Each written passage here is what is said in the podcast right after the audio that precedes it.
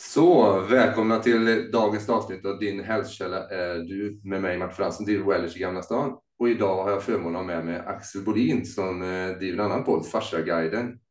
Och inte bara Farsaguiden. Ja.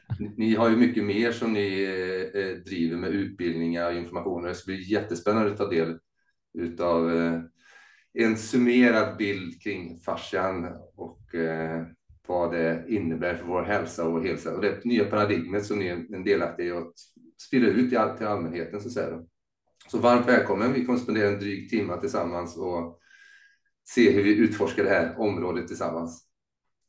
Men lite kort, Axel, berätta om, om dig själv och Farsa-guiden och er ambition och din egen ambition i det här. För det är ett stort projekt. Alltså jag kommer inte från en helt annan värld. Jag trodde aldrig jag skulle jobba med det här. Eh, utan jag är utbildad ekonom och så sen så har jag gått, eh, ja men tittat mycket på marknadsföring, kommunikation, eh, organisationsledning. Jag var, hade en idé om att jag skulle bli managementkonsult och liksom gå åt det hållet. Eh, men så kom min pappa till mig ganska tidigt när jag var 19-20 och sa att ska vi, eh, jag ska starta ett friskvårdsbolag, behöver någon som lär sig internet. Eh, så jag tänkte jag kan väl hjälpa honom med det och lära mig, utbilda mig samtidigt då i internetmarknadsföring, alltså hemsidor, sociala medier, hela den biten.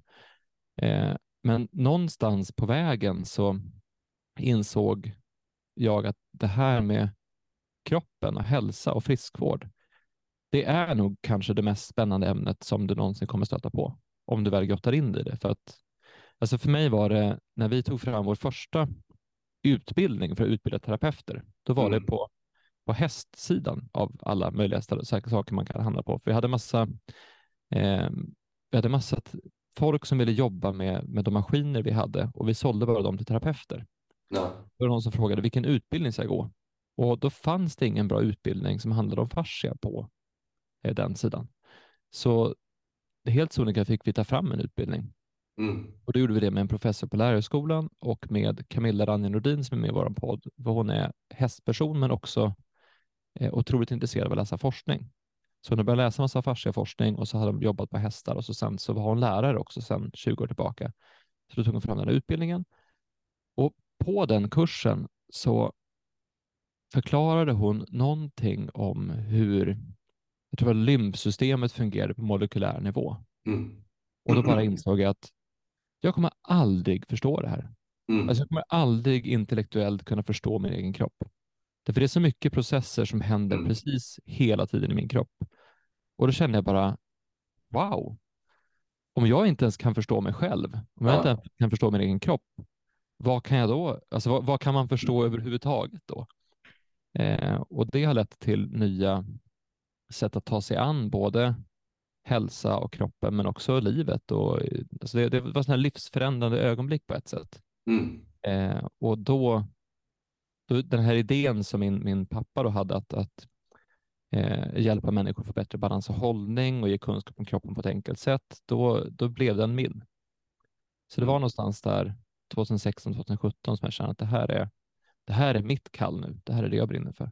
Mm. Och det är att ta den här nya forskningen som finns och förklara den på ett sätt så att dels så att folk förstår, men också så att folk börjar bli nyfikna och intresserade av sin egen kropp. För om du börjar eh, börja förstå din kropp eller känna på din kropp eller, eller fundera över hur du andas eller hur du går eller hur du rör dig eller hur, du, hur det känns i kroppen när du hör någonting som berör. Mm. Hur, eh, hur det är att, hur, hur, din kropp känns när du möter vissa människor jämfört med när du möter andra människor. Alltså den känslighet som vi ändå har. Ja. När man börjar lyssna på den så börjar det hända, hända andra saker och då, livet blir som eh, väldigt intressant på ett annat sätt.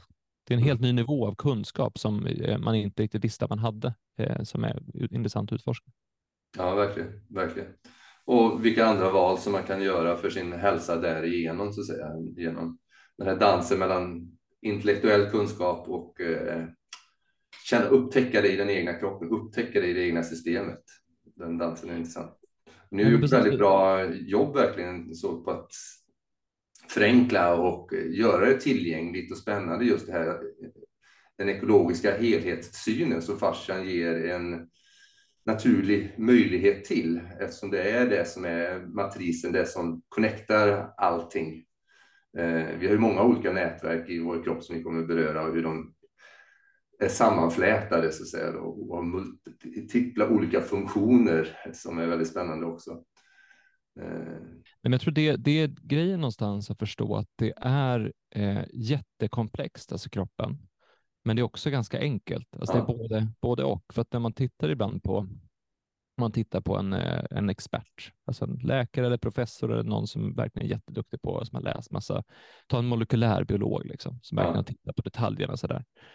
Då kan man lätt tro att ja, men det här är så komplext, jag kommer aldrig förstå det. Nej. Och det är ju sant på ett sätt, att det är så komplext att man aldrig kommer förstå det. Men det är på det sättet, alltså du kommer aldrig förstå det molekylärbiologiskt, kemiskt, vad som händer eh, i, ta i ett knä till exempel, så finns det en, en en vätska, som, en ledvätska som har en viss typ av laddning och den laddningen eh, sätter igång mm. olika processer, tar hand om olika stötar och ser till att den här, alltså det, det, det är jättedetaljerat på en sån ja. nivå. Men du behöver inte förstå det för att kunna förstå hur det kan vara i din kropp. Det räcker med att ha ett eh, Alltså om du djupandas i, i fem minuter, verkligen tar, tar djupa andetag, sex sekunder in, håll in sex sekunder, sex sekunder ut. Det finns massa olika sätt att andas på, men det är ett exempel på det. Och så känner du vad som händer i kroppen.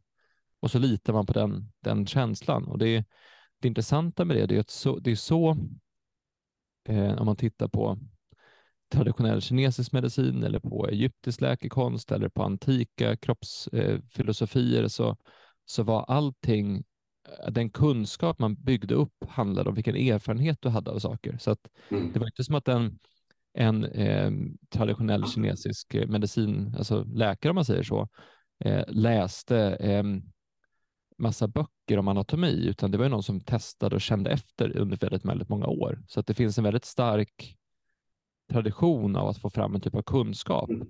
men den är bara väldigt, väldigt annorlunda vår kunskap. Ja. Och det som är intressant med, med fascia är att vi börjar komma till en punkt nu där, där var vi är i förståelsen av kroppen västerländskt, det tar liksom stopp. Alltså vi kan inte komma längre utan att förstå att, att de här andra sambanden finns. Mm. Eh, och det, det där förändrar eh, vi jobbar tillsammans med en, en idéhistoriker och humanekolog som just har studerat väldigt mycket men, kultur, alltså andra, andra civilisationer, andra sätt att tänka på. Och han menar på att fascia och upptäckterna som vi eh, gör nu, mm. det kommer inte bara få konsekvenser för hur vi ser på kroppen och hur vi ser på hälsan. Det kommer få oss att omvärdera hur vi strukturerar hela våra samhällen.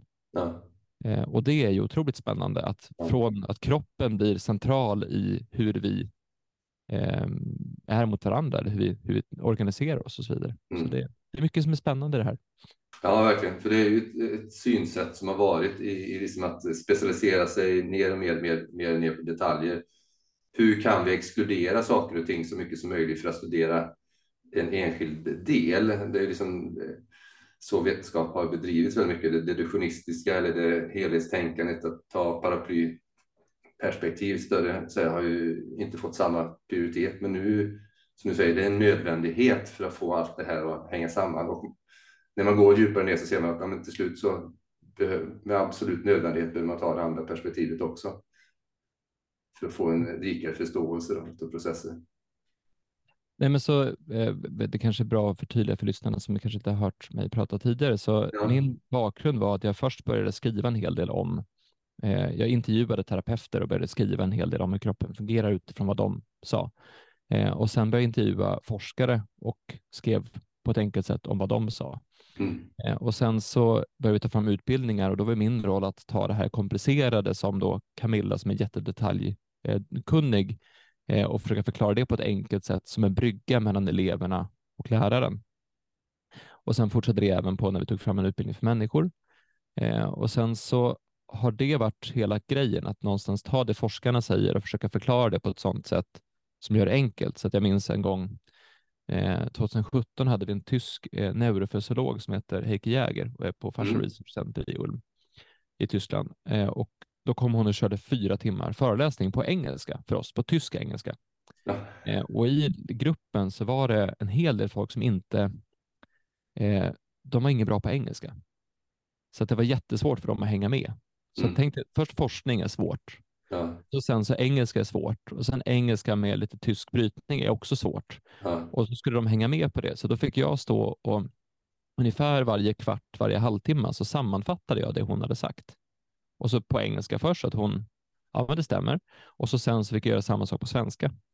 Eh, och då upptäckte vi också att här finns det någonting, alltså det finns ett behov av att ta det här komplexa och göra det enkelt och vardagligt.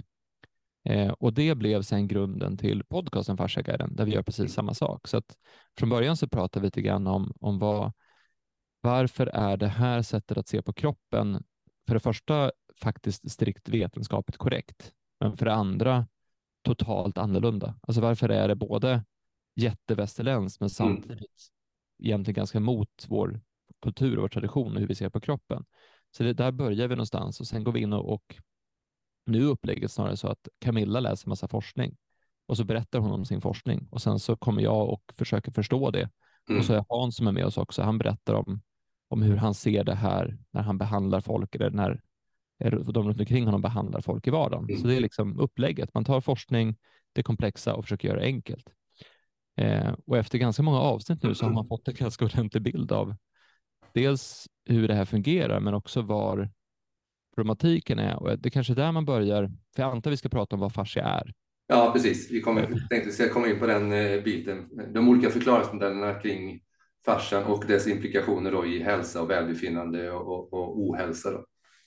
För det, det tror jag grund, det som vi säger nu i alla fall, så grundgrejen, grundproblemet här, det är att när vi studerar kroppen i vår tradition så tänker vi att kroppen är död. Så vi har byggt upp vår kroppskunskap mm. på en död kropp. Eh, och den där idén pratade vi om redan för några år sedan, men nu har vi verkligen fått ta den till sin spets och se att stämmer det? Ja, men det stämmer faktiskt, därför att om du tänker en, en död kropp, då det är en stor skillnad på en levande och död kropp. Det kan vi ju se. Så skulle det vara en död person framför oss så skulle vi se, okej, okay, den här är död och den här mm. lever. Det är väldigt tydligt.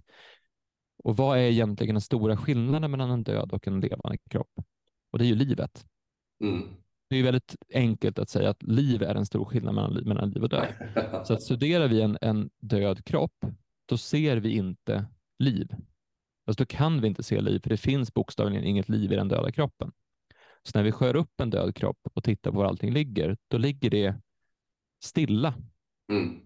Det, det är grundpoängen här. Det är stilla. Men om du skär upp en levande kropp, vilket eh, Jean-Claude Guimberteau har gjort, en, en fransk kirurg, då filmar han i det och då säger han, det, det lever, det rör sig. Det finns ingenting som är stilla Mm. i en levande kropp. Så det är alltid ett konstant flöde. Mm. Och om, om du tittar på en klassisk anatomibok så ser du hur saker ligger i lager på lager. Och han säger att det finns inga lager. Det där är, det är ett påhitt. Det är en Mm. död kropp. Därför att i en levande kropp så är allting i ständig förändring och rörelse. Men mellan allting Mm. så finns de här spindelnätsliknande trådarna som är kollagen och elastin, olika fiberproteiner och den flytande vätskan, grundsubstansen, flödet som går emellan allt det här. Ja. Och det är fascia. Och det finns alltså mellan varje cell i hela kroppen. Men så fort vi tänker kropp så tänker vi död kropp. Då tänker vi muskler, vi tänker skelett, vi tänker Mm. organ. Men ur ett fasciaperspektiv så, så finns det inga muskler. Det finns inga organ. Det finns inget skelett. Därför att allt är bara celler och en struktur utanför cellerna. Mm. Och det som är intressant med det sättet att se på kroppen, för det, det är rent vetenskapligt också ett sätt att se på kroppen. Mm. Ja. Det är liksom, du, du kan, klart att det finns muskler, men samtidigt så finns det inte muskler. Men det är lite grann som, jag tog ett exempel någon gång på japansk, japansk arkitektur, då tittar man på, när man möblerar ett rum, så ser man inte till möblerna, utan man ser till utrymmet mellan möblerna. Och om du ser utrymmet mellan möblerna och fokuserar på det, då får du en annan syn än om du tittar på vad möblerna är. Men du kan ju byta. Man kan ju se möblerna och sen så kan man byta perspektiv och se utrymmet. Ja. Man kan se båda samtidigt. Och det är det här som är grejen, att man kan ju se en död kropp, man kan också se en levande kropp, men man kan inte se, man kan inte dra döda kroppen slutsatser för att förstå en levande kropp. Och det här blir intressant därför att en levande kropp är aldrig statisk, den är aldrig stilla. Den rör sig hela tiden. Och om du tänker vad en, vad en diagnos är för någonting, så är det ett tillstånd precis just nu. Men i vår kultur så säger man att det tillståndet, en diagnos eller någonting som är kroniskt, det är permanent, det är stilla, det står fast. Men så är det inte, Nej. för allting rör sig hela tiden. En, en åsikt tänker vi så här att det jag tyckte för tre år sedan, det tycker jag nu också. Det är bestämt, så är det bara. Men det är inte heller sant för allting rör sig hela tiden. Allting förändras hela tiden. Om, vi inte, om inte vi själva väljer att stå fast någonstans. Och det finns egentligen väldigt få saker i livet som är statiska. Och det är det här vi har tagit in mycket i, eh, som vi har haft den här Per Johansson till hjälp med, det är förstå hur kan vi förstå livet utifrån vad vi lär oss om kroppen. Ja. Eh, så det blir väldigt spännande. Så, så det, det är vad fascia är. Det, som rent anatomiskt så är det kollagentrådar, det är elastin, det är spindelnätsformat eh, nätverk och så är det den här flytande vätskan som är ja, majoriteten av vår kropp. Man säger att vissa säger att vi består av 60 eller 70 procent vatten, vissa menar att det är 80 eller kanske 95 procent vatten. Ja. Och det är den här vätskan som finns runt alla cellerna. Så det är fascian. Men vad det innebär rent idémässigt är att vi måste omvärdera hela vårt sätt att tänka kring hälsa, sjukdom, eh, olika typer av problem, hur vi äter, hur vi gör och så vidare. Det som är positivt med det är att omtänkandet eh, ligger väldigt mycket i linje med saker som vi tar för självklara. Som att det är bra att röra på sig. Det är bra att andas. Det är bra att äta bra. Det är bra att inte stressa. Så att det är liksom eh, cirkeln sluts i att det här, allt det här komplexa som jag, som jag pratar om nu landar i att det är skitenkelt att ta hand om sig i, i teorin. Ja. Mm. Och fascian är ju liksom som du säger, det är ju det som eh, eh, skapar ett stödsystem för cellernas ändå organisation utav olika funktioner som upprätthåller livet. Det finns vissa essentiella funktioner som hör till livet. Vi kan dela upp det på, ibland säger man fem funktioner, sex funktioner. Men alla celler ingår i någon form av arbetslag eh, och organiserar sig och fascian finns med där. Men sen är det spännande biten då med fascian att eh, den inte bara då så att säga ser till att eh, celler håller sig, vi kan se det som potentiellt organsystem eller det håller strukturer, utan det är ju ett kommunikationssystem i sig självt. Och här kommer vi in på, jag tänkte kan beröra det, för att det är ju som, jag är ju kiropraktor då och eh, många av de tekniksystem och analyssystem jag arbetar med, de eh, bygger på modeller där man har tittat på duran, så att säga, då, alltså de skyddande hinnorna utav hjärnan och ryggmärgen. Man har tittat på fasciasystemet och nu då, sedan då, när det kommer mer och mer forskning om fascian, så stöder det ännu mer de gamla förklaringsmodellerna som går tillbaka till Eh, till och med sådana här gamla neurokirurger, svensk neurokirurg Alf Brig, som eh, titta, börjar titta på att man kan inte titta på det här lilla, utan vi behöver se det som att det är, fascian är kommunikationssystem och förmedlar krafter på olika sätt. Jag tänkte vi skulle titta in på den bilden, just fascian som ett kommunikationssystem, både mekaniskt, eh, vätskedynamiskt, elektropotentialmässigt. Eh, vi kan prata om meridianer om vi så vill det, för det handlar om elektropotential och också hur det relaterar till nervsystemet. Då. Det, liksom det här, och, och med, vad mer du vill lägga in i den pusslet, då, fascian som just ett kommunikativt eh, flätat nätverk som gör att vi är en helhet, inte ett fragmenterat system så att säga. Då. Ja, men absolut. Alltså vi, vi kan, kan, eh, för den som vill fördjupa sig i det jag säger nu, så avsnitt 73 av Fascia-guiden, där mm. pratar vi om den vetenskapliga grunden bakom ja. fascia. För det som vi konstaterar är att vi måste byta grundantagande under vetenskapen som vi gör. För att alltså all teoretisk forskning bygger på att man har ett grundantagande. Det här är grundteorin som vi sedan utgår ifrån. Och inom mm. Kroppsförståelse, så är det anatomi fysiologi, så har idén varit att vi ska förstå delarna. Ja. Eh, att del, delen säger någonting och delarna bygger upp en helhet. Eh, det vi testade istället var att säga att tänk om vi börjar tvärtom istället. Vi börjar från helhet och försöker förstå allting därifrån, men med samma med samma vetenskapliga metod, alltså mm. inte mm. genom att säga åh, allt är en helhet och allt hänger ihop och bla, bla, så det blir någon sån här flum så, utan om allting är en helhet, vad innebär det för allting? Eh, och det, det, där kommer vi nog in på det du pratar om nu också, för att någonstans så sa vi att grundbulten i det här är liv. Det är liksom utgångspunkten. Eh, och liv är för ett flöde. Så det är ett sammanhängande flöde. Och när vi tittar på vad, vad fasciaforskningen säger om flöde så är det, det är flödet som bestämmer strukturen. Så att flödet i sig är det som sen skapar en, en struktur. Mm.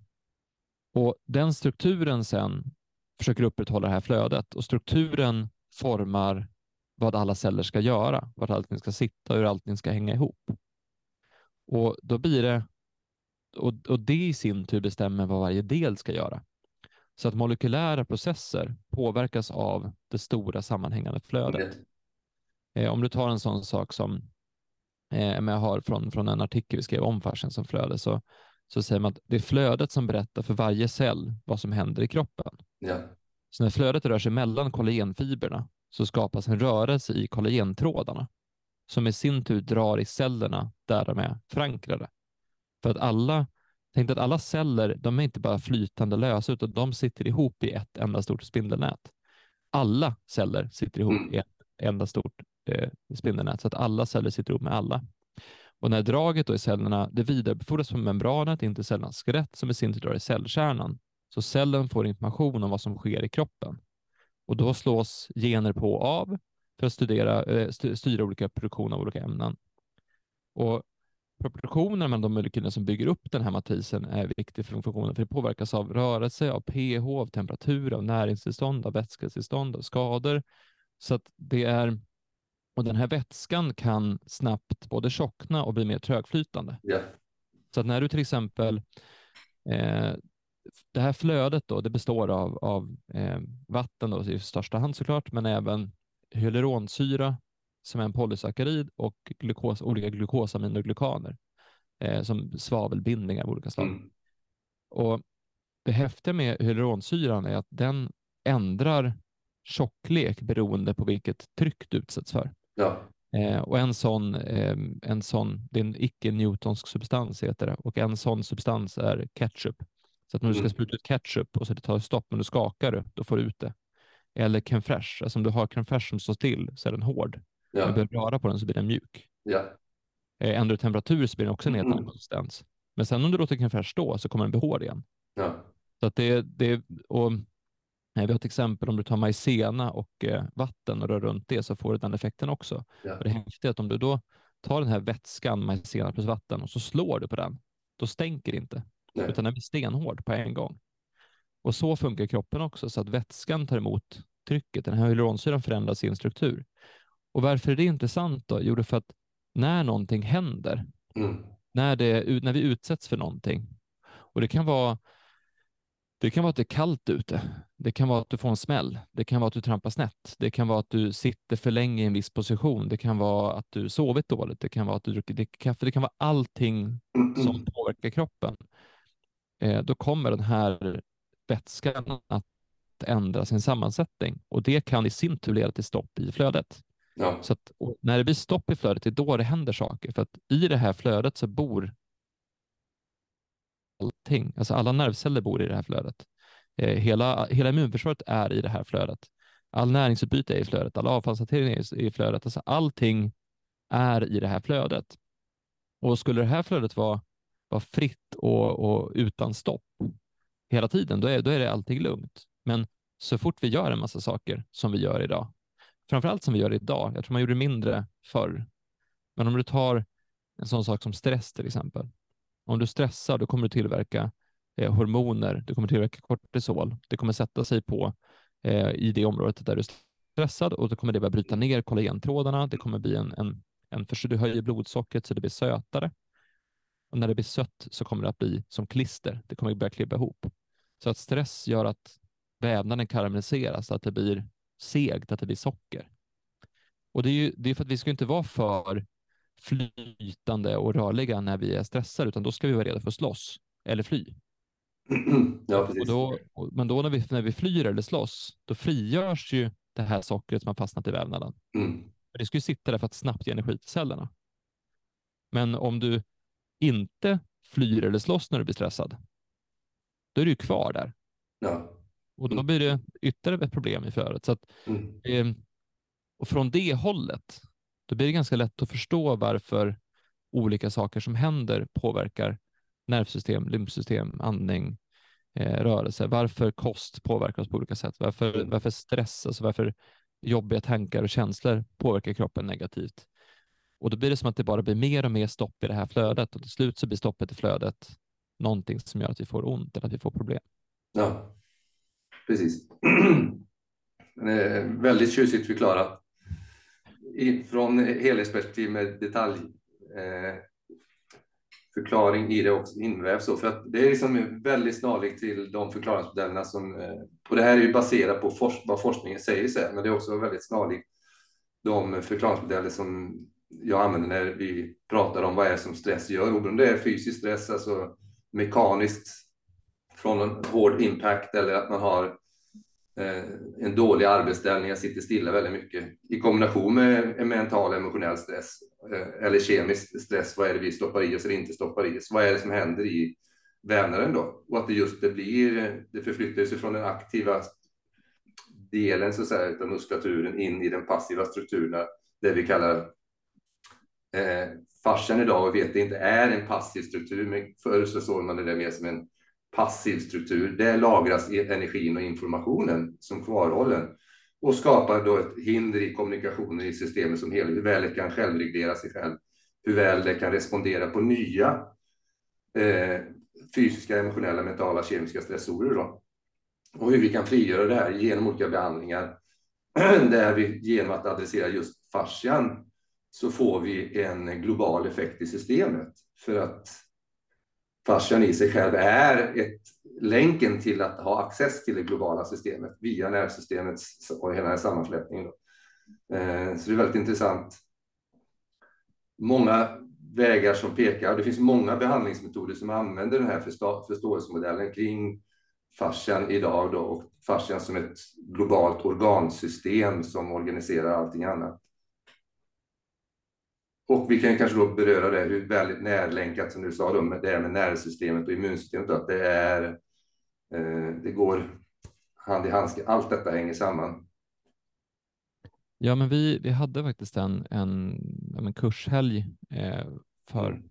något år sedan tror jag eh, där vi just fokuserade på eh, nervsystem, alltså framförallt äh, vet du, eh, centrala nervsystemet och mm. Eh, autonoma nervsystemet, jag tappar bort orden där. Ja. Eh, autonoma nervsystemet fokuserar mycket på vagusnerven i synnerhet. Vi pratade även om just cirkulation, lymfsystem och endokrina systemet. Ja. Och det var ju fyra stycken föreläsningar, det var ganska långa föreläsningar såklart, mm. för ganska mycket att prata om. Eh, och då handlar den, alltså autonoma nervsystemet, då handlar det om autonoma nervsystemet och så, och så lymfsystemet, då handlar det om lymfsystemet. Och så sen så, men i slutet så bara, men vänta ett tag nu, hur ser det här ut i kroppen? Därför att vi tittar gärna på nervsystemet som att det är en egen del. Ja. Lymfsystemet som att det är en egen del, men alltså där, där lymfsystemet är, där finns nervsystemet, och cirkulationssystemet och endokrina systemet och Ja. allting tillsammans. Så att när du har en eh, vi säger att du har en hormonell obalans eller att du friar vissa hormoner via endokrina systemet så kommer det i sin tur att påverka lymfsystemet, blodsystemet och nervsystemet. Och just det här med att, att förstå att det faktiskt sitter ihop, att det är samma sak, det är, det är väldigt svårt för oss att göra rent, eh, rent intuitivt, för vi, vi är som tränade i att inte tänka på att saker sitter ihop. Och det där tror jag är en sån sak som de flesta, i alla fall duktiga manuella terapeuter, de har ju som sett så mycket. Alltså de har sett själva hur, vad som händer i en kropp. Att ibland Mm. när, man, när man bara gör en enkel, vi säger att du, du jobbar med att få en kropp rak, eh, så. Det, det kommer någon med, med jag inte, eller hormonell obalans eller magproblem eller vad tusan som helst, huvudvärk säger vi. Men sen jobbar du bara med att få kroppen i balans. Alltså att, så, så att hållningen och, är, Ja. är rak och så vidare. Och så försvinner problemen. Mm. Och det, du har inte liksom tillfört någonting matmässigt, du har inte tillfört ens något näringspreparat. Du, du, alltså, du behöver bara se till att den här balansen är på plats och helt plötsligt försvinner ett problem. Och då tänker man som att ja, det där var ju konstigt. Men det intressanta när man börjar titta på helhet, flöde, struktur och de här processerna, är att det är inte så konstigt. Nej. Att om du har en, en, en obalans i kroppen, om, om ditt bäcken är, är snett, eller om din rygg är sned, om din nacke är problematisk, då, då kommer ju det att påverka de nervtrådar som går ut mellan kotorna i ryggraden.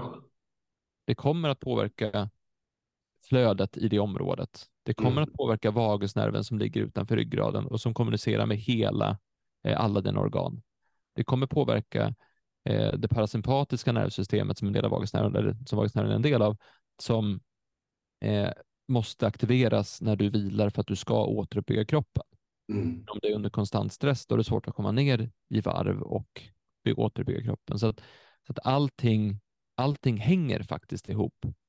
Och med utgångspunkten när man tittar på saker så kan man se sjukdom, problem på ett helt annat sätt.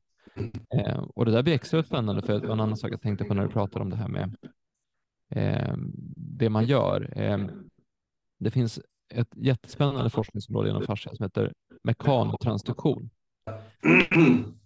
Och då, du vet, först när jag läste det så men, men det här lät ju komplext alltså. Mekanotransduktion. Och så skulle Camilla läsa upp det och vi var tvungna att liksom repetera det flera gånger för att ens komma ihåg mekanotransduktion. Jaha. Eh, kan vi inte byta ord för det här var jättekomplext. Men, men det, det i alla fall mekanotransduktion handlar om det är att en, en fysisk rörelse alltså en påverkan som är rent fysisk, alltså ett tryck, ett drag, en, en aktivitet, mm. en stretch, någonting sånt där, sätter igång kemiska processer i kroppen. Och de kemiska processerna i kroppen kan i sin tur sätta igång andra fysiska saker eller andra kemiska saker mm. eller elektriska saker. Så någonstans är med rörelse, med eh, eh ja, egentligen fysisk, mm. med fysik, ja. så förändras kroppen på insidan. Ja. Och då sa jag så här, är det lite som att kroppen tillverkar sina egna läkemedel? Ja, typ så. Så att kroppen kan själv tillverka det den behöver för att läka utifrån att du rör dig på ett visst sätt ja. eller får en viss typ av tryck eller en viss typ av belastning. Och det är ganska intressant, för då har du plötsligt hittat sambandet mellan, mellan en kemisk effekt och en, en fysisk effekt. Ja. Och det är det här som är, så, det som är mest spännande med fasciaforskningen, det är ju vad som händer mm. när det här blir allmänt accepterat. För att just nu så är det ju, det är du och jag som sitter här liksom. Mm. Och sen är det lite andra hälsopoddar och så är det liksom en hälsorörelse som pratar lite grann om det här. Men, men du pratar inte om fascia inom, inom vård. Du pratar inte om fascia på, på Karolinska. På sin höjd har man väl erkänt att det finns något som heter fascia, men man har inte erkänt att det är kroppens största organ i Sverige. Nej. Men när man gör det, när man tar och börjar titta på den här forskningen, alltså den faktiskt vetenskapliga västerländska forskningen som ja. säger att ett tryck i kroppen kommer påverka kollagentrådarna, som kommer dra i cellkärnorna, som kommer aktivera vissa typer av gener, som kommer tillverka olika ämnen. När man börjar titta på det mm. och ser möjligheterna i det, så är det helt fascinerande vad som, vad som skulle kunna hända. För vi skulle kunna hitta helt andra sätt att eh, behandla på, helt andra sätt att bygga vårdhem på, helt andra sätt att bygga mm eh, alltså helt annat sätt att lösa sjukdomar på. Och tänker jag också ett, eh, när vi anammar den forskning som faktiskt är vedertagen idag och som är liksom peer reviewed och publiceras i de journals som egentligen eh, ja, läkarkåren eller inom vården ska vara liksom det som man baserar sin, sina val på, så, så kommer det också öppna upp möjligheterna för att inkludera mer om säger, integrativ medicin att förståelser som finns från andra traditioner, alltså de förklaringsmodellerna har man inte kunnat köpa. Men rent praktiskt så är det så att de aktiviteter, de råd som ges, ger ju resultat. Men man har inte velat implementera dem ofta, många gånger på grund av att förklaringsmodellen har man inte kunnat köpa. Sen, och då säger man nästan nej till resultaten dessutom. Så. Jag tror att det, den här, när det här anammas, det här sättet att förstå kroppen som ett globalt helhetssystem och hur fascian är en, ett, ja, kroppens viktigaste system så, så kommer det kunna öppna upp väldigt mycket för att integrera sånt som också är funktionellt. I slutändan handlar det om vad är det som fungerar? Vad är det som gör skillnad för människor? Minsta möjliga intervention, maximal utdelning så att säga. Vad är det som fungerar och gör skillnad så att människor är mer värdiga i liv? Så oberoende i åldersvåning där eh, fascia, alltså det är ju, hur en människa ser ut som gammal är ju en väldigt stor del fascian involverad i. Det är liksom slutprodukten vad systemet inte har klarat av att integrera och som ligger kvar där och är bundet i systemet som väldigt mycket bunden energi och information, och potential. My, mitt perspektiv då. Mm. Ja. Nej, det, det är ehm, det är häftigt vad, vad som kan ta bara det här med, med psykisk ohälsa som är ett sådant problem idag. Ja. Eh, så vi har ju sett gång på gång nu när man lägger pusslet hur mycket Mm. av psykisk ohälsa som sitter faktiskt fast i kroppen. Eh, och det intressanta för de som jag pratade med igår, de som jobbar med just så svåra trauman, och eh, ibland är det svårt att nå Mm. folk genom samtal som har Ja. varit med om någonting, för att det blir som att man, det blir en blockering. Men kan man nå dem, eftersom att eh, bakgrundsförklaringen här då, eh, medvetandet sitter i kroppen, Ja. hör och häpna. Och då, då blir det som så här, nej men det gör det ju, var skulle det annars sitta? Aha. Det är klart det sitter i kroppen. Och det man har upptäckt är att, att dels att vattnet lagrar min, minnen och energi, eh, vilket är en, ganska kontroversiellt från vissa håll, men som är ot- otroligt vedertaget egentligen, Ja. eh, hu- hur vattnet lagrar information, men att kroppen också lagrar information. Och det ser ju också i termer av att om du, som jag förklarar, om du blir stressad så kommer stressen att påverka hur kroppen tar emot saker. Så vi råkar ut för en olycka så kommer stressen från olyckan också att sitta i kroppen på olika ställen.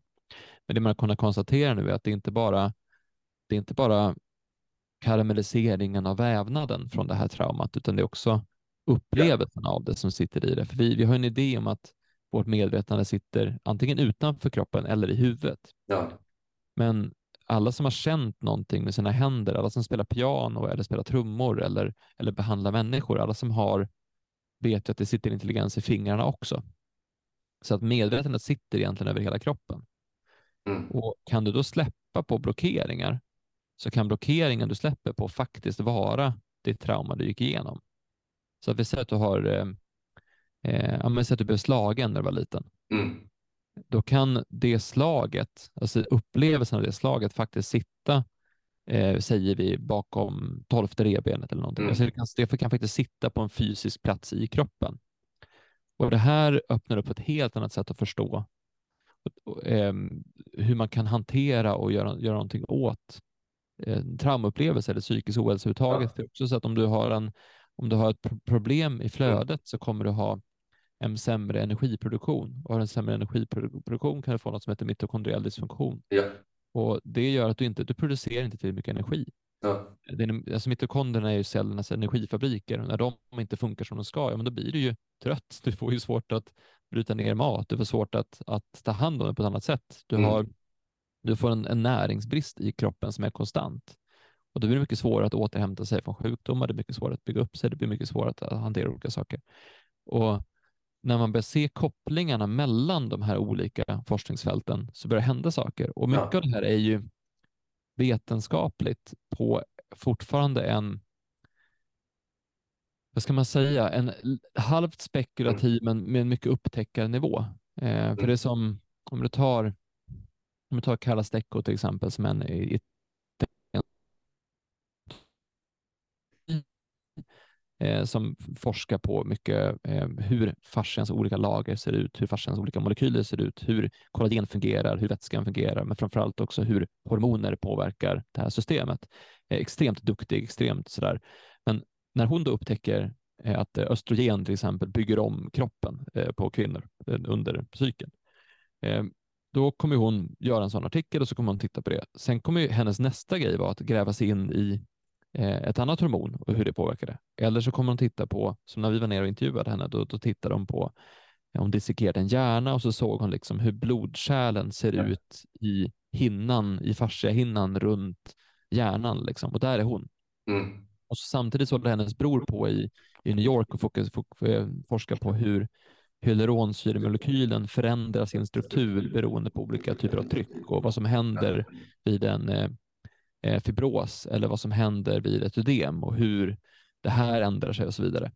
Men de är ju där, alltså de är ju inne i, i granbärslådan, liksom. de är inne i detaljnivån. Och de är syskon. Det är inte säkert att de pratar om sina upptäckter ens och hur, vad det innebär för mig som människa i mitt liv. Just det. Eh, och där, där får man ha förståelse också för att även om forskningen på detaljnivå blir väldigt, väldigt rik så är det väldigt få som jobbar med att sätta ihop det här och bygga en eh, vad ska man säga, bygga en, en tydlig erfarenhetsbaserad modell för hur man ska ta hand om en kropp.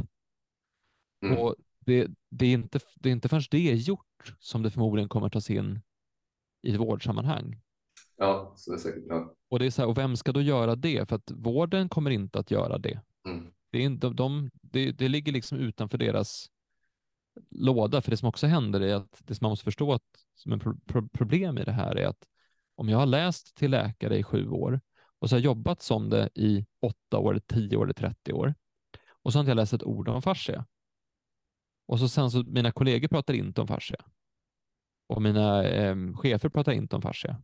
Och de på institutionerna är ju, det är ju samma sak. De som sitter och tar beslut på institutioner har ju också läst i sju år, jobbat i massvis av år, fortbildat sig och så vidare. Om de stöter på forskning som säger att allting ni har lärt er måste ni tänka om, för det bygger på en död kropp. Då måste ni tänka om, ni måste ta allt ni har lärt er, stoppa det på hyllan, börja om från början och förstå en levande kropp och sen stoppa in det ni har lärt er mm. i den här levande kroppen, i den levande strukturen. Alltså, vilka gör det? Nej. Och då är jag, jag tror att jag tror att 80-90 procent är liksom naturligt skeptiska till det, för det är en förändring av världsbild egentligen. Men de som är öppna för det, de som tycker att det låter häftigt, det är de som bedriver fasciaforskningen idag.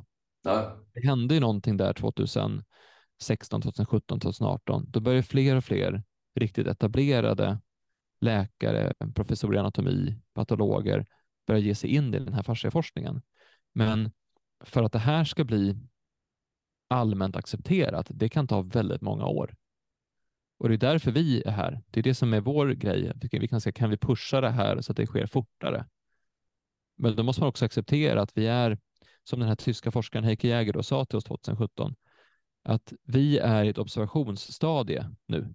Vi är tillbaka på Newtons 1600-tal. Vi måste titta på vad händer i världen runt omkring oss och vad drar det för slutsatser? För det som, ja. det som har hänt med forskarna är att de har gjort upptäckter. De har sett saker med sina egna ögon, sett saker när de gjort tester som inte stämmer överens med den teori, teoretiska bakgrund man har. Så när du ser saker i, med dina ögon, i verkligheten, du känner saker, du, du är med om saker, du tar i saker och det stämmer inte överens med vad man trodde. Det blir en väldigt stark upplevelse. För då börjar jag tänka som att om det inte stämmer, vad är det mer som inte stämmer? Mm. Och då börjar man öppna upp sig för något helt annat. Så att tricket för dels oss som håller på med fascia nu, men också de som är intresserade av att få hjälp och förstå, det är att acceptera att just nu är det rörigt. Det, det är riktigt rörigt och det, det, man vet in, ingenting. Och när man inte vet någonting och det är så här rörigt och det är så mycket som, som händer, då är det extra viktigt att man lär sig att känna efter själv. Och det är det som jag tror det är. Det var någon som frågade mig förut, så här, vad, är, vad är ditt bästa hälsotips? Då tänkte jag först säga så här, djupandning. Nej, det är att lära sig att lyssna på sin egen kropp, att yeah. lära sig att känna efter. Alltså när jag, när jag andas, hur känns det? När jag äter något, hur känns det? När jag gör den här rörelsen, hur känns det? När jag går på gatan, alltså, säger att du går, och så börjar vi medveten om hur du går hur du sätter ner fötterna, hur du rör din höft, hur dina armar svänger. Det är en ganska intressant upplevelse, för då bara, vänta, går jag så här? Vad märkligt. Och att förändra en gångstil, vi säger att du har en dålig gångstil, att förändra det, det är inte så lätt. För det är ett invant rörelsemönster. Mm. Det vet alla som har försökt förändra ett löpsteg en gång. Det är skitsvårt, för när du väl springer där så tänker du på just, just jag ska springa så här istället. Och där är också ett exempel på hur mycket vanor formar oss. Så att det här det är en stor omställningsprocess att börja tänka på det här sättet. Men när man väl gör det så det, det, händer, det händer någonting när man börjar uppleva sin kropp på ett annat sätt. Alltså med mm. hur man är som person, hur man, hur man pratar, hur man är mot andra människor, vilka saker man börjar tycka är viktiga. Eh, och det märker vi när vi behandlar folk, att många går hit med, med verk och så blir de av med den. Många går hit och känner sig lite halvbra och så blir de lite bättre. Vissa blir jättemycket bättre, vissa blir lite bättre, vissa blir mellan mycket bättre. Men väldigt många människor som kommer till klinikerna som vi har får en en annorlunda upplevelse av sin egen kropp. Mm. Då börjar de tänka på ett annat sätt. Man börjar känna, ska jag verkligen ha det här jobbet jag inte tycker är så kul? Yeah. Alltså om, jag, om jag nu får känna mig levande, vilket du får när du, när du verkligen får kontakt med kroppen, känner du levande. Och så går du till ett jobb som du känner varje dag är så här, det här dödar mig långsamt. Varför ska man göra det då? Mm. Och det blir intressant på riktigt. Det är då, det är då jag tror vi kan få en, en förändring som faktiskt spel, alltså får betydelse på riktigt. Att om fler människor börjar fundera på, är det här den värld jag vill ha egentligen? Alltså vill jag ha en värld där, där liksom en kram är någonting ovanligt? Mm. Eller där medmänsklighet är någonting som man nästan måste kapsla in och bara reservera för vissa? Eller där vi liksom där vi typ förstör vår miljö runt omkring oss. Alltså, nu pratar jag inte om någon klimatkris och sånt där, jag pratar om att, att, Mm. att liksom, närmiljön runt omkring Ja, oss, precis. precis. att vi, liksom, att vi medvetet nästan förstör vår egen värld, vilket är ganska sjukt egentligen, för att den världen ur ett helhetsperspektiv är ju en del av oss. Ja. Eh, och det, här, det är då det blir intressant när man börjar väcka de tankarna. Sen går ju folk tillbaka till sina jobb och så håller de på så och så vidare. Men sen lyssnar de på ett poddavsnitt och så bara, just det där ja. Och sen kanske de stöter på det igen och igen. Och någonstans så är förhoppningen att det här ändå ska väcka någon form av, av känsla kring att det finns hopp. Vi kan göra saker. Vi kan göra saker annorlunda. Vi kan förmodligen eh, bota massa sjukdomar vi inte visste att vi kunde bota. Vi kan förmodligen få bukt med olika typer av problem. Vi kan förmodligen lösa hur vi hanterar mat. Vi kan, vi kan, vi kan så göra saker, bara vi liksom men jag tror vi måste tänka om totalt. Och vi måste göra det ihop, allihopa. Mm. Vilka idéer är det som, Mm. som ligger bakom alltihopa? De idéerna kanske vi inte ska ha. Vi kanske inte ska vara eh, billigt och eh, alltså mat kanske inte ska vara så billig som möjligt och så snabbväxande som möjligt och så, så ha så långt bäst före-datum som möjligt. Det kanske är bättre att maten smakar gott. Och innehåller precis den näringen som den verkligen behöver och inte exkluderar saker och ting. Och inkluderar så- saker som inte borde vara där. Ja, Men det sjuka är att det finns ett samband mellan näringstät mat och Ja. god mat. Ja. Det är så här, när, jag, när jag inser det första gången, jag bara, är det sant? så Mm. så vi, vi, vi gör alltså mat som inte, vi odlar mat som inte är god och som inte innehåller näring, vilket gör att vi måste äta mer av den maten. Mm. Och när vi äter mer av den maten får vi med oss all den här skiten som inte är näring i maten. Mm. Så vi liksom, det, det, det är helt, det går liksom, det är inte ekonomiskt försvarbart, det är inte hälsomässigt försvarbart, det är inte eh, livsnjutningsmässigt försvarbart att odla som vi gör idag. Mm. Och jag tror att sådana saker kommer sjunka in när man börjar förstå liv på ett annat sätt. Vilket Ja. jag hoppas att man gör om man förstår fascia. Ja, precis. Förstår livet och förstår eh, mer vad det egna systemet behöver.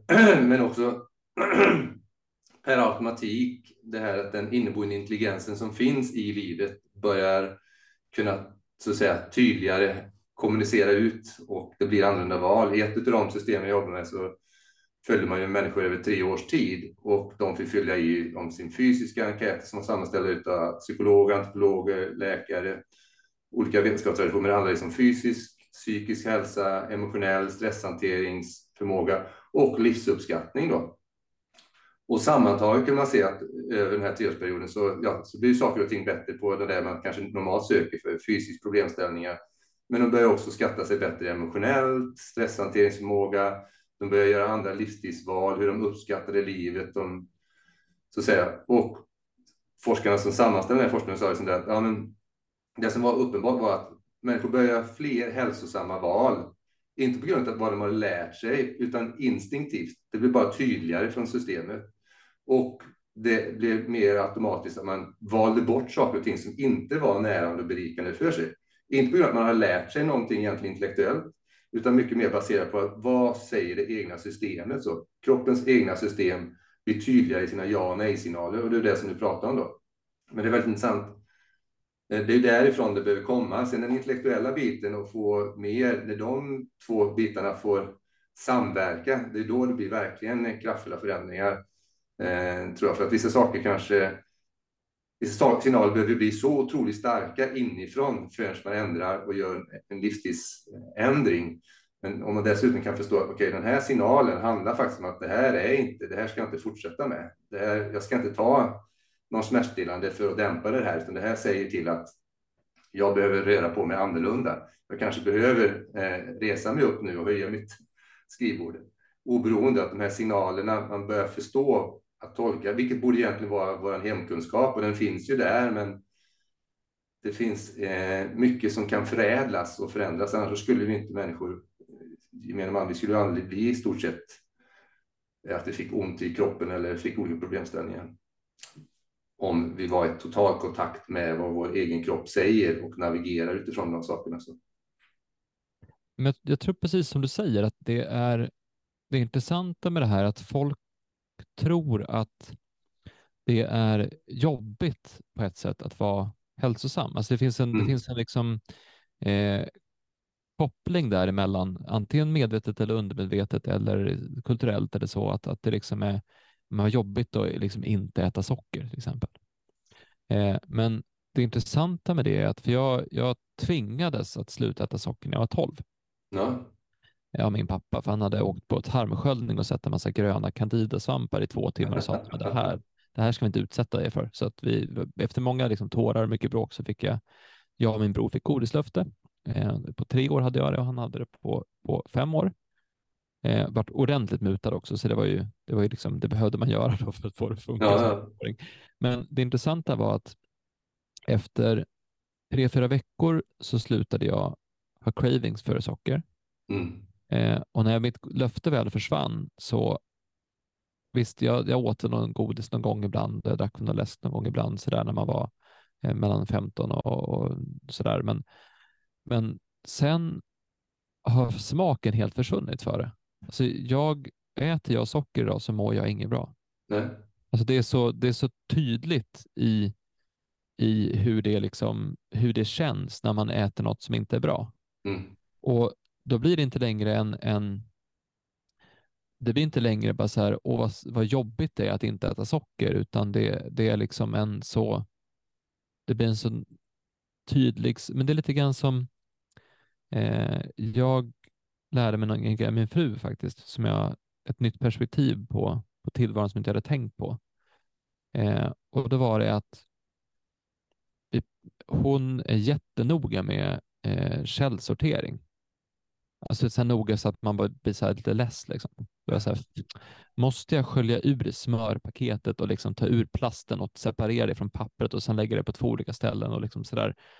Och, och jag bara så här, men vad är det som, för hon, vad är det inte som att hon gav någon sån här direkt vet, njutning eller så stolt. Du vet vissa som håller på att källsortera, ja. säga, vad duktiga jag är som källsorterar, så, ja. så. Ingenting sånt heller, utan det var bara så här, det här gör man. Och då, för, men vad är det som, ja men så, om du älskar naturen, då skräpar du inte ner. Ja. Det, det, är liksom inte så här, det är inte en fråga om om det är rätt eller fel, det är en fråga om så är det. Mm. Och jag bara, jaha, ja, men det är lite som, för det, det är så, jag har dragit samma insikt med människor, att om jag, om jag förstår vad människan är och vad människor gör, då, då betyder det att om jag gör dig illa, då gör jag mig illa. Ja. Alltså så pass, så pass mycket sitter vi ihop att, att göra någonting ont mot någon annan, det gör ont i en själv. Alltså så, så, så mycket helhet är systemet.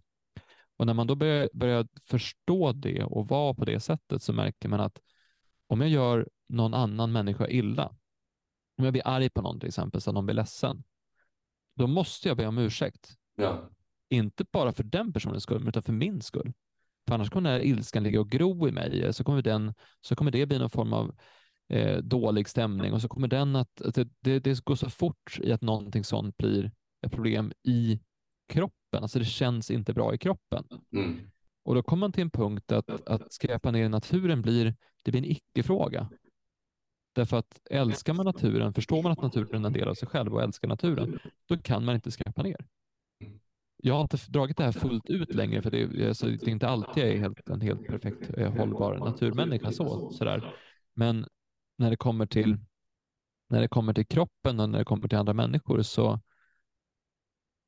så blir det så det blir så enkelt att ha den, det förhållningssättet, men samtidigt jättesvårt. Därför det är svårt att be om ursäkt. Det, det är jättelätt att säga förlåt till någon, men det är svårt att göra det. Hänger du med? Det är, liksom, det är Ja. väldigt enkelt. Ja, ja. Det är väldigt enkelt att, att behandla andra människor väl, men det är väldigt svårt. Mm. Det är väldigt enkelt att ta hand om sin kropp. Alltså det är enkelt att röra på sig. Det är enkelt att äta bra. Det, det, alltså du ser ju på mat du äter om den här maten är bra eller inte. Du kan ju smaka på maten och känna om den här maten är bra eller inte. Eh, det är enkelt att djupandas. Det, det, det ko- kostar ingenting. Det är bara att sätta sig och börja göra på en gång. Det är enkelt att röra på sig. Men sen är det ju, visst det är enkelt att röra på sig, men alltså det är inte enkelt att få för sig att man ska ut och gå när det är liksom slask och minusgrader eller när det är fyra grader och regn och mörkt och alltihop. Mm. Men har man en hund, då är det ju enkelt, för då måste man. Så att när jag skaffar hund så att jag börjar ta promenader hela tiden. Och, och då, men det, är det, så det är enkelt att göra det, men det är svårt att göra det i praktiken för att det finns någonting inbyggt i oss och i våra samhällen som gör att vi inte gör det som är bra för oss. Mm. Jag tror det är det man måste övervinna. Ja, och det, det är en ständig pendel där med att eh, eh, kulturen håller ju på att skifta så att säga. Har, har ju skiftat i en riktning, men vi håller på att skifta mer i en riktning där kanske det är större bejakande utav vad är det verkligen som är livsbejakande, vad är det som verkligen är närande? Vad är det vi är här för att, leva för några liv så? Tillbaka, jag tycker dina exempel är väldigt bra för just det här att älska naturen, älska livet så att säga. Vad är det, kommer du ur det då? Alltså det är gamla tillbaka de gamla grekerna. Vad är det, det sanna, det goda, det vackra så att säga? Är det vackert att se skräp ute i naturen? Är det vackert att se en kropp som mår bra eller är det vackert att se en kropp, alltså skönhet finns i allt, men det finns inbyggt vissa saker i oss och när vi har en kultur som understödjer ett undervisningssystem som understödjer de här, det här som är inne, finns med livet, då, då börjar ju vi göra annorlunda saker. Jag tycker det är härligt eh, att se även sådana här, nu är det inte snöslask i Gamla stan eh, i, idag här längre, men man ser ändå människor är ute och går, människor rör på sig mycket, mycket mer än, eh, än tidigare, inte minst under pandemi. Och så där. Fler och fler liksom vill förflytta sig från arbete och hem med sin kropp och inte bara då sitta i en, i en bil. Så. Och för, jag tror att fler och fler liksom upplever det här, det sköna det, det gör för oss när man börjar välja det. Först finns det ett motstånd, när man börjar uppleva i sin egen kropp, vad är det här gör för någon skillnad? Eh, då händer någonting. Och särskilt när man ser många andra som gör det också, hälsosamma val. För det märker jag, alltså jag, jag tar ju i regel tre stycken hundpromenader per dag och de är på ungefär mellan 40 minuter och en timme. Ja, Så då, går jag nästan, nästan tre timmar per dag, eller två och en halv i alla fall. Om jag inte gör det, om jag skippar en promenad, då känner jag direkt Ja. samma dag att jag inte mår lika bra. ja, Men jag blir lite trött, lite hängigare, lite sådär. Och det är intressant hur, hur direkt det faktiskt känns. Och där är tillbaka till, till fascia då. För det, allt det här vi pratar om är ju faktiskt om fascia också. ja, Eh, För det någonstans så, vi, man brukar säga att du blir vad du äter. ja, Eh, Men det intressanta med fascian och den forskning överhuvudtaget, eller hur, om, om hur cellerna ombildas, det är att du faktiskt rent bokstavligen är vad du har ätit. Alltså Ja. alla celler förnyas på ungefär sju år. Så att dina celler består bokstavligen av det du har ätit de senaste sju åren. Så att allting du äter blir din kropp. mm, Det är liksom, du är faktiskt vad du äter. Så låt det sjunka in. Och sen så nästa grej, du blir vad du gör. Alltså hur du rör dig påverkar hur din struktur ser ut i kroppen. Om du sitter vid ett skrivbord väldigt framåtböjd, då kommer din kropp att påverkas efter det. Om du sitter mycket i soffan så kommer din kropp att påverkas efter det. Om du mm, går och rör väldigt mycket så kommer det påverkas efter det. Om du spelar hockey så kommer din kropp att formas efter att du spelar hockey. Alltså att kroppen blir bokstavligen vad du gör. Det du gör har en enorm effekt på vilka processer du sätter igång i din kropp. ja, Med det sagt så blir det också det du tänker. Och det blir dina vanor. Därför att hur du ser på saker, hur du tänker på saker påverkar hur du sen tar dig an din dag. Om du vaknar upp och känner bara så här, åh nej, inte en dag till. Då kommer det att sätta spåret på hur du rör dig och hur du är, och hur du, vad du äter och hur du tänker. Men om du, om du vaknar upp och känner en härlig ny dag, då kommer det att påverka hur du tar dig an dagen. mm, Eh, vad du väljer att fokusera på, på påverkar hur du mår. Om du väljer att se, titta ut nu och så ser jag så här, eh, det är ett otroligt vackert vinterlandskap här utanför mig nu. Mm. Ja, det blir jag glad av. Alltså jag blir glad över att det är så vackert, hur snön ligger på träden, hur snöfingrarna faller ner, hur liksom sådär. Så kan jag ju se det. Jag kan också se det som att, åh helvete, jag ska ut och gå det där snart. och liksom det, få, få den känslan, och beroende på vilken jag tar in så kommer det att påverka eh, mina hormoner, det kommer påverka nervsystemet, det kommer påverka lugnet i min kropp, det kommer påverka min andning, det kommer påverka bokstavligen flödet i min kropp. Alltså hur, mm. och det kommer i sin tur påverka strukturen i mig. Så att du är bokstavligen hur du lever. Och hur du lever får konsekvenser för din hälsa. Och det är ju egentligen väldigt, väldigt, väldigt enkelt. Eller hur? Det är, det är inget ja. komplext i det. Men vi har någonstans inte, vi har svårt att ta in att det kan vara så enkelt, för vi vill gärna ha komplexa svar på saker. Men det är där som är ett av våra favorituttryck som vi har numera, det är att bara för att det är enkelt i teorin betyder inte att det är enkelt i praktiken. Så det är enkelt att vara en, en i teoretiskt sett så är det enkelt att vara en fin med, medmänniska. Men praktiskt, att vara det varje dag, att be om ursäkt varje gång du blossar upp, att lära mm. att inte blossa upp och bli arg i onödan, att inte skrika på idioten på gatan, att inte liksom titta på de här som gör något du inte tycker om och säga fnysa åt dem. Liksom. Att inte störa dig på att någon kanske skrattar på ett olämpligt till, till, eh, tillfälle eller att någon säger någonting som, var det där verkligen okej okay att säga sådär? Att inte haka upp sig på det, utan att liksom, ja, det där var säkert som, alltså, man, alltså det, det blir sån, det är väldigt enkelt rent, men det är svårt att göra det varje dag och det kräver ja. att man arbetar med varje, varje dag. Everyday practice. Ja. Det, ja. det är väl nyckeln för att må bra.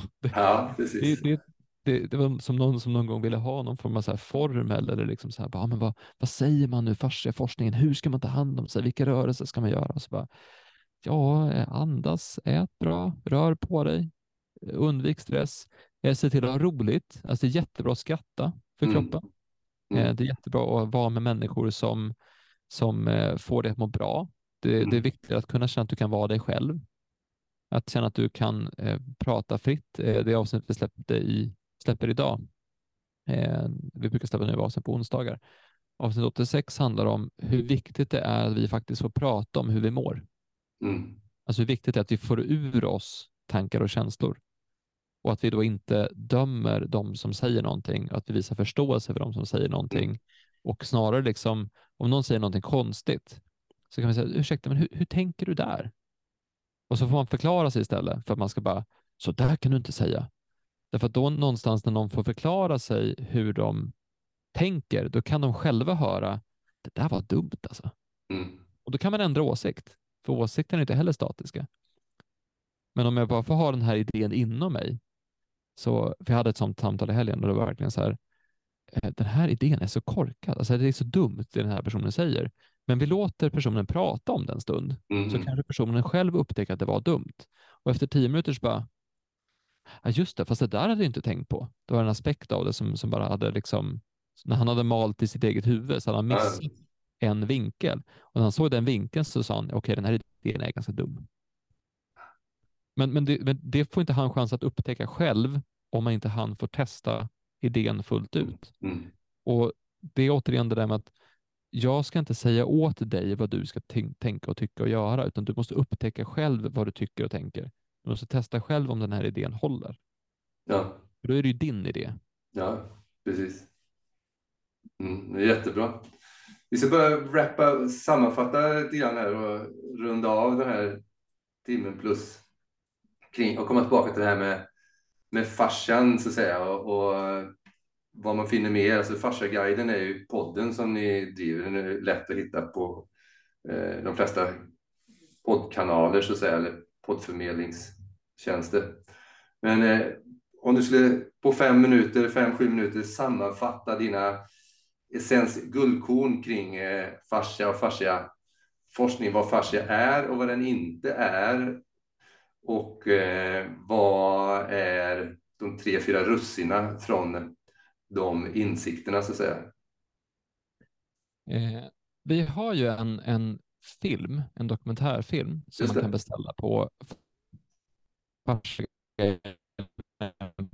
fascia.se fasciafilmen och den är ju gjord som ett introduktion till de Ja. som kanske inte har hört talas om fascia förut eller inte har grävt in det förut. Så det, det är bra intro för att få liksom hela den biten.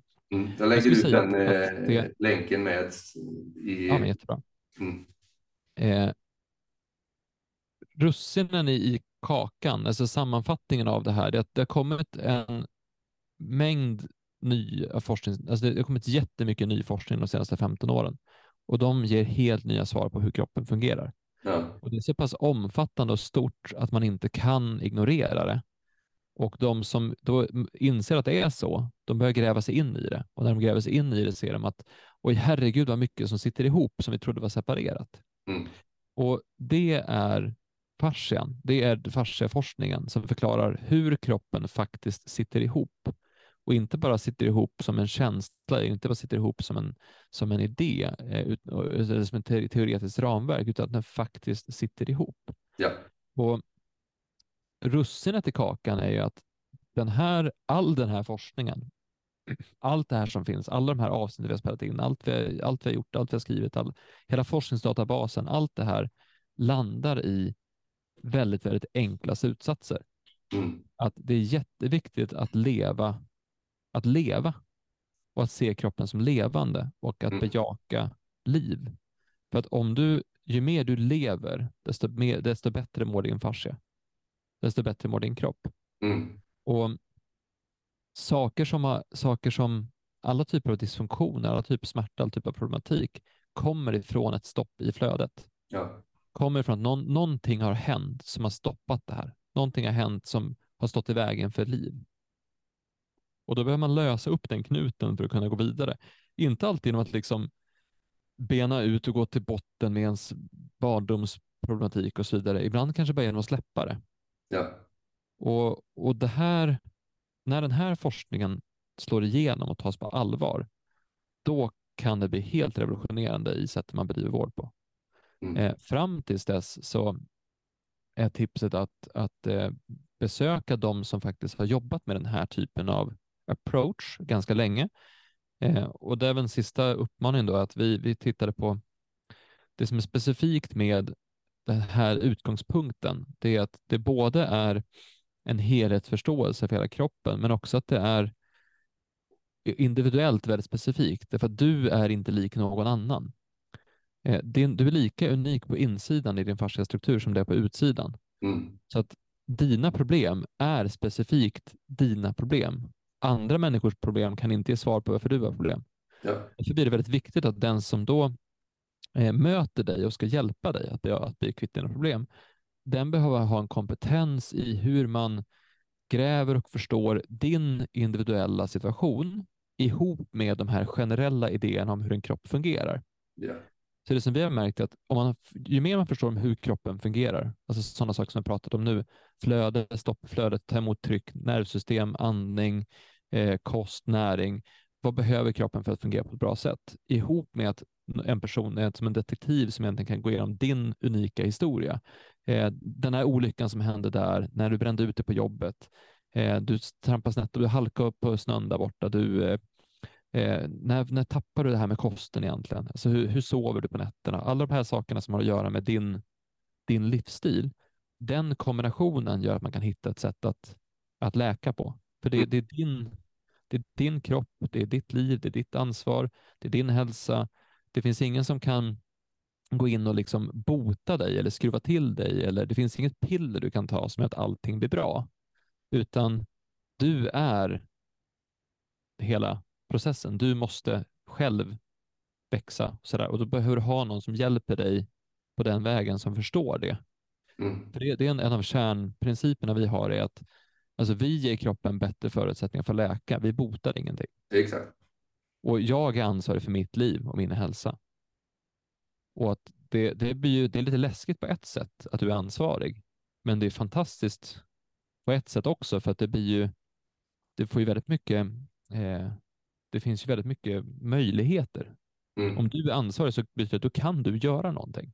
Ja. Och det, det är också det häftiga att det går att göra någonting åt ta med tusan allt.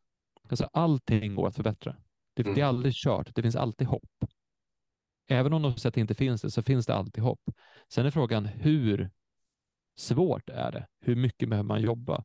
Kan man bli helt frisk? Kan man bli he- helt återställd? Ibland ja, men ibland inte. Mm. Det, för det beror på hur mycket, hur mycket tid och energi du lägger, behöver lägga ner på det, hur mycket hjälp du får, hur, hur allvarliga problem du faktiskt har. Men det går alltid att bli bättre. Precis. Eh, Så det är väl, och det här, det den här forskningen gör är att förklara det här på ett sådant sätt som att det, blir, alltså som att det faktiskt blir västerländskt begripligt. Men det finns ju som, som du har sagt tidigare Martin i andra traditioner också. Så, Ja. det, Mm. eh, så det skulle jag säga är liksom sammanfattningen av det hela. Russinen i kakan. Ja, härligt. Axel. Eh, ja, eh, nu har vi hållit oss till fascian och vi rört oss in till lite mer eh, tankar om livet eh, och att leva som människa, så att säga. Det skulle vara intressant i, i en framtida in, inspelning om du är intresserad att eh, gå tillbaka och prata om nervsystemet och eh, interaktionen. Som kiropraktor är ju alltid utgångspunkten, det har ju alltid varit i traditionell kiropraktik, att nervsystemet är det som organiserar allt. Och idag så, de modeller jag jobbar ifrån, så ser polyvagal model och andra som handlar om nervsystemförståelse, så sammanväver vi ju nervsystemet så som dirigent och hur det länkar ihop med fascian och alla andra livsfunktioner så att säga. Då, istället för att prata om organsystemet, om vi tittar på de olika funktioner som celler har för att skapa optimalt liv. Och vad är då kommunikation och hur kan vi optimera kommunikationen så att säga i systemet som helhet och hur kan vi läsa av kroppen så att vi ser var ligger den bundna energin och informationen? Var ligger ankaret för det? Men hur har det liksom, uttrycker det sig globalt då? Och hur man då med väldigt, väldigt lätta vibrationer, lätta kontakter eh, kan få systemet att öppnas upp så att det blir fritt flöde, att elektropotentialen i systemet ändras, så att nervsystemet kan hitta där det inte tidigare kunde hitta, så att vi blir mer hela som, eh, som funktionella människor och de val därigenom som kommer. Och läkning sker ju när systemet eh, inte är upptaget, där inte energin ligger bunden med någonting annat. Då. Det kan vara intressant att, att bygga vidare och lite grann eh, dansa emellan de här olika systemförståelserna då, som egentligen är eh, väldigt sammanvävda, men det kom, kommer från lite olika traditioner och lite olika håll. Då. Mm. Ja, absolut. Eh, Det, är, alltså, det som är det är ju centralt i vår utbildning och det vi går igenom också är ju att förstå just det som du säger. Alltså ja, nervsystemet, hur saker hänger ihop och just hur viktig. Men det kan man också avslutningsvis säga då. Eh, hur viktig hållning är för hälsan. ja, Hur viktigt, hur viktigt det är att du faktiskt är rak i din kropp. Och vi, vi gjorde, ibland så fastnar man i att man ska förklara de här mer avan- avancerade skeendena. Eh, det är därför jag också försöker uttrycka mig väldigt enkelt och konkret nu, för vi, vi gjorde ett avsnitt, eh, jag tror, ja, det var avsnitt nummer 76 av podden. Det var första gången vi förklarade bäckenet och hur viktigt Ja. det är att bäckenet faktiskt är rakt. Och att kan ett bäcken vara snett? Ja, det kan det. Och så vad händer om det är in- och det är? Och när vi släppte det avsnittet, folk bara, äntligen förstår jag. Alltså som att vet, vi fick så mycket respons på just det avsnittet, så vi bara, men har vi missat att, har vi missat att säga det här i Mm. 76 avsnitt och prata liksom om, om basen för hur vi tar hand om en kropp? För det, det är ju att få bäcken, ryggen, nacken, axlarna, alltså att få kroppen att vara rak. För när kroppen är rak så fungerar nervsystemet mycket, mycket bättre. mm, Det är ju den utgångspunkt vi alltid har haft. Och då, det var väldigt intressant. Vi gjorde till oss faktiskt nummer 78 också om, om dålig hållning. För jag tänkte att det är lika bra att förklara den. Det Ja, mm, Alltså just hur, hur eh, en dålig hållning faktiskt kan göra att du får frozen shoulder. Eller att en dålig hållning gör att du kan få cancer. Eller Ja. en dålig hållning gör att du kan få olika typer av problem i kroppen. Och det går ju lite i linje med det du pratade om också. Att om du har dålig hållning fungerar inte nervsystemet som det ska. Fungerar inte nervsystemet som det ska mm, så skickas fel signaler eller för lite signaler till de olika organen. ja, Och det i sig leder till problem. Så allt blir som en... Och det är väl det här som jag tror också är en sån grej, grej som folk inte riktigt tänker på. Att det är sällan, om du får ryggskott till exempel, eller du får en, en allvarlig sjukdom, eller du får någonting sånt, så är det sällan det händer så här, poff, det var det som hände. Alltså det, det, problemen uppstår inte bara en dag, utan det är en process som oftast är flera år lång mm, sen någon dag blir för mycket. Alltså det, det, det är den här droppen som får bägaren rinna över. Det är det Ja. som det handlar om. Att det, är, det är en bägare man har fyllt under väldigt, väldigt många år av olika typer av obalanser som till slut blir för mycket för kroppen att hantera. Mm. Det kan vara att du har haft eh, mer stress under en period, plus att vädret var skit, plus att eh, du bråkar med din fru, plus att eh, någonting annat hände, plus det där och där. Och det är det som gör att du till slut får ett ryggskott, för det blir för mycket. Och då, det, blir en annan, det blir en annan förståelse för vad, vad hälsa och sjukdom egentligen är. Ja. Precis. Och hur, ja, precis. Och den andra är hur, hur livets impact på oss, så att säga, hur, eh, vi, hur organiserar vårt system sig till det? Och hur organiserar vårt system till sin inre gravitationspunkt och till gravitationsfältet? Då, och den dansen, hur hållningen kan vara en spegel för hur vi möter livet och hur vi håller kvar saker och ting som inte är färdigprocessade så att säga, då, i livet. Då. Ja, vi ska runda av, men jag ser fram emot... kunde ha, förstår du att vi kunde ha pratat om det här i 86 avsnitt? Vi har fortfarande ämnen kvar att Precis. Det, Ja, jag ser fram emot att, prata om sådana här förklaringsmodeller jag använder som eh, Backminister Fullest, Segregity-modell och sån här Hoberman-sfär och de här enkla pedagogiska verktygen för att visa systemet som helhet. Ja, jättehärligt. Och, ja. Ja, men vi ska ta en runda av Axel, så eh, vi håller tidsramen för lyssnarna som eh, var med. Och jag ser verkligen fram emot att eh, få pratas vid igen och ta något ytterligare avsnitt där, där vi kan eh, se utifrån responsen på det här avsnittet. Och du som lyssnare och eller ser det här på Youtube, för den ligger även uppe på Youtube. Har du frågor till mig eller Axel så, och intresse av något speciellt ämne vi, att ta upp så, så, så skriv eh, gärna. Ni kan skriva direkt till mig, martin.fransson.wellers.se och vill ni nå Axel direkt så når ni Axel på Eh, Axel eller farsaguiden.se. Yes. Och då, jag kommer lägga upp länkarna då till just Farsaguiden, både till podden och till er hemsida och den här länken för att se filmen, vilken är verkligen eloge till ert arbete, både med podden och sätta samman filmen då som verkligen på ett väldigt, för mig i alla fall, enkelt sätt förklarar vad är det forskningen visar idag och vad, vad kan det ta oss så att säga då, eh, kring hur vi tar hand om våra kroppar och vår hälsa. Så verkligen tack för det. Och tack för din tid Axel, för att du tog dig tid. Så jag ska eh, avsluta recordingen och så häng gärna kvar lite grann. Jättekul att vara med. Be well and have an edge, säger jag till alla som är med och lyssnar. Tack för nu.